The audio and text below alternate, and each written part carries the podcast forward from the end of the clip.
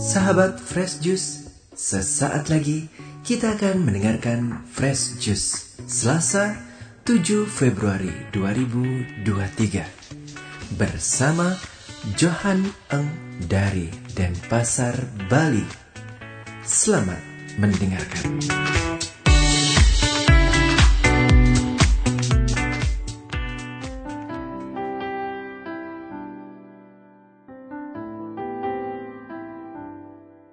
Selamat berjumpa, sahabat Fresh Juice semuanya. Senang sekali bisa bertemu kembali dengan Anda semua. Saya Johan Eng dari Bali.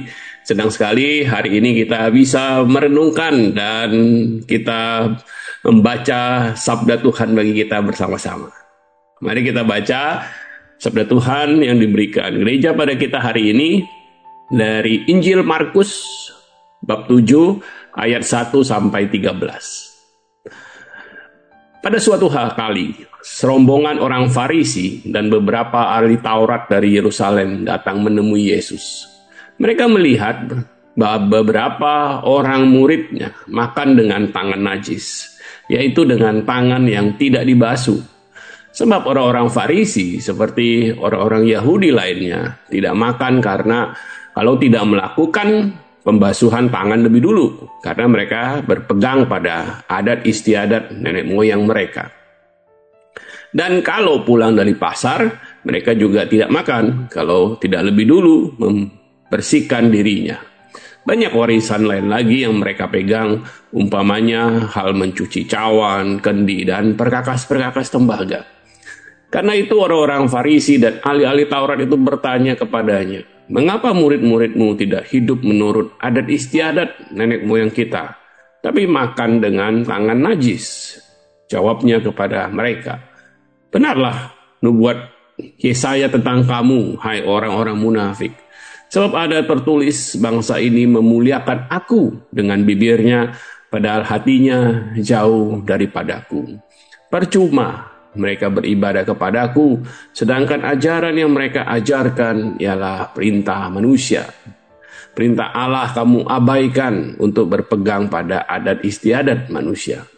Yesus berkata pula kepada mereka, "Sungguh pandai kamu mengesampingkan perintah Allah, supaya kamu dapat memelihara adat istiadatmu sendiri. Karena Musa telah berkata, 'Hormatilah ayahmu dan ibumu,' dan siapa yang mengutuki ayahnya dan ibunya harus mati. Tapi kamu berkata, kalau seseorang berkata kepada bapaknya atau ibunya, 'Apa yang ada padaku yang dapat digunakan untuk pemeliharaanmu,' sudah digunakan untuk korban, yaitu persembahan kepada Allah. Maka kamu tidak membiarkannya lagi berbuat sesuatu pun untuk bapaknya dan ibunya. Dengan demikian firman Allah kamu nyatakan tidak berlaku demi adat istiadat yang kamu ikuti itu, dan banyak hal lain seperti itu yang kamu lakukan." Demikianlah Injil Tuhan kita. Terpujilah Kristus.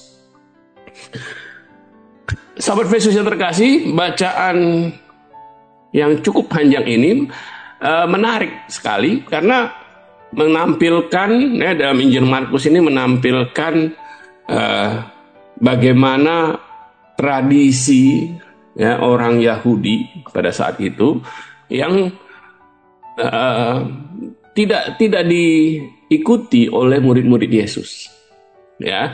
Dan teman-teman, eh, para sahabat Yesus tahu tentu waktu itu kelompok murid Yesus adalah kelompok kecil, ya, di dalam di dalam agama Yahudi yang minoritas, yang diang- pasti kalau mereka tidak melakukan adat istiadat ini mereka dianggap aneh, ya, mungkin dianggap uh, uh, tidak tidak taat, pembangkang mungkin, ya, karena tidak mau melakukan apa yang biasa dilakukan oleh orang-orang Yahudi, ya, yang yang taat, ya, yang mengikuti, ya, termasuk semua ritual pen- membersihkan tangan, ya, mencuci tangan, bersihkan perkakas tembaga yang disebut di Injil ini. Nah, tapi Yesus berkata bahwa hukum perintah Allah itu lebih penting daripada adat istiadat. Ngapain ributin yang nggak penting? ya, adat istiadat itu, segala aturan-aturan itu, padahal yang penting kamu lupakan. Itu yang Yesus tekankan uh, para sahabat Fresh Juice, dan dia memberikan satu contoh. Contohnya adalah, dan dan, dan ini ada backgroundnya di dalam Alkitab. Uh, contohnya adalah tentang seseorang yang kalau katakan dia berjanji, ya dia dia bersumpah, ya dia dia dia bernazar untuk memberikan apa yang dia punya kepada Allah sebagai korban.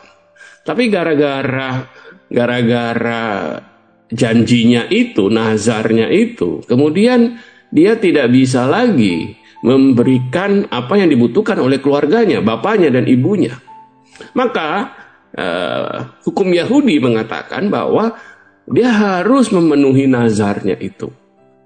Bahkan nggak peduli bapaknya atau ibunya itu mungkin kelaparan, tidak ada yang melihara. Nah, Yesus mengatakan bahwa praktek seperti ini, ya, ketika kamu lebih mementingkan adat istiadat daripada perintah Allah, itu tidak benar. Ya, kamu menyingki, apa, melupakan perintah Allah untuk adat istiadatmu. Dan dan tanpa kita sadar, para sahabat Fresh Juice, menurut saya, mungkin kalau kita ngomong adat istiadat, ya tidak tidak uh, mungkin tidak tidak banyak gitu. Ya, tapi tapi yang yang bertentangan dengan perintah Tuhan, ya.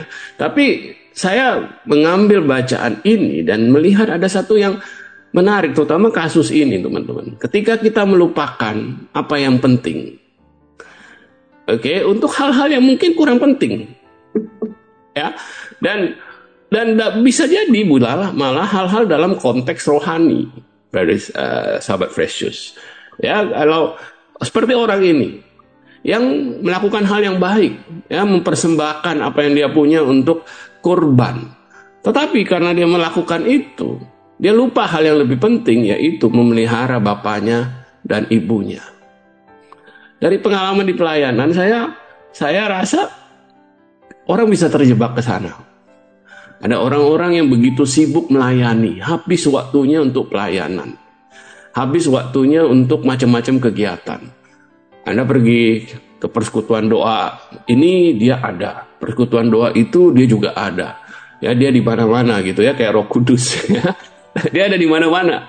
Dan uh, dalam dalam, dalam uh, bagus, ya, tentunya kalau kita pergi ke persekutuan doa, hal yang baik. Tapi kalau itu kemudian menelantarkan tanggung jawab kita sebagai orang tua mungkin, ya, menelantarkan tanggung jawab kita sebagai anak mungkin. Ada orang-orang yang orang-orang terjebak dalam hal itu. Saya bilang penyakit terla, terlalu rohani. Iman menjadi sesuatu yang rohani saja, tanpa diaplikasikan, tanpa membumi. Saya percaya iman kita kepada Tuhan Yesus harusnya di, di, dipraktekkan, harusnya diaplikasikan dalam hidup kita. Eh, orang-orang yang tanda kutip terlalu rohani, ya, sahabat Fresh Juice, kemudian melakukan hal seperti ini. Wah, saya pelayanan, tapi dia melupakan tanggung jawabnya yang lain.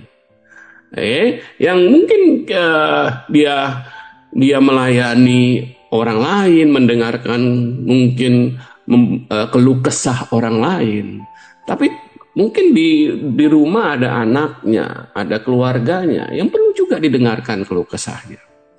Ada yang sibuk pelayanan lalu melupakan yang harusnya dia lakukan, pekerjaannya di kantor misalnya.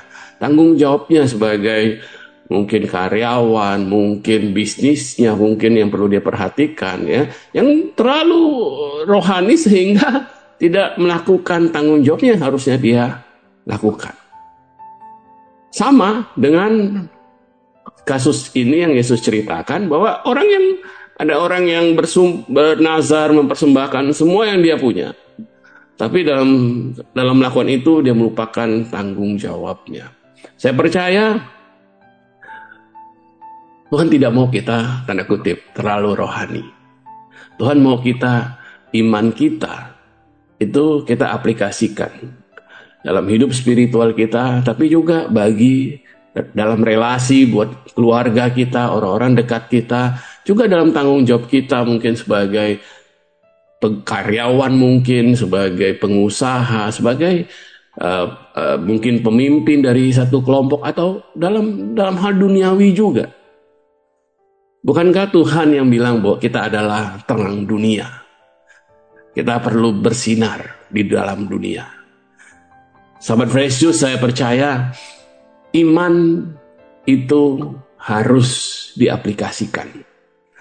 Dan kalau kita melakukan apa yang baik dalam hal rohani, dalam membaca kitab suci, dalam berdoa, dalam melayani, jangan lupakan hal-hal lain dalam hidup kita. Tuhan membimbing kita supaya kita bisa menjaga keseimbangan dalam setiap aspek hidup kita. Amin. Mari kita berdoa. Dalam nama Bapa dan Putra dan Roh Kudus. Amin. Tuhan Yesus, kami bisa terjebak dalam keadaan di mana kami melupakan tanggung jawab kami yang lain, seperti kepada keluarga kami, orang dekat kami, pekerjaan kami, atau apapun yang lain, Tuhan. Kami bisa tidak seimbang di dalam hidup, memakai waktu kami dalam memberikan perhatian kami.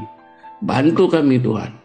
Tolong kami supaya kami berpegang pada perintah Allah dan sungguh melakukan apa yang Kau mau di dalam hidup kami. Bantu kami dan bimbing kami dengan Roh Kudus-Mu. Amin. Dalam nama Bapa dan Putra dan Roh Kudus. Amin.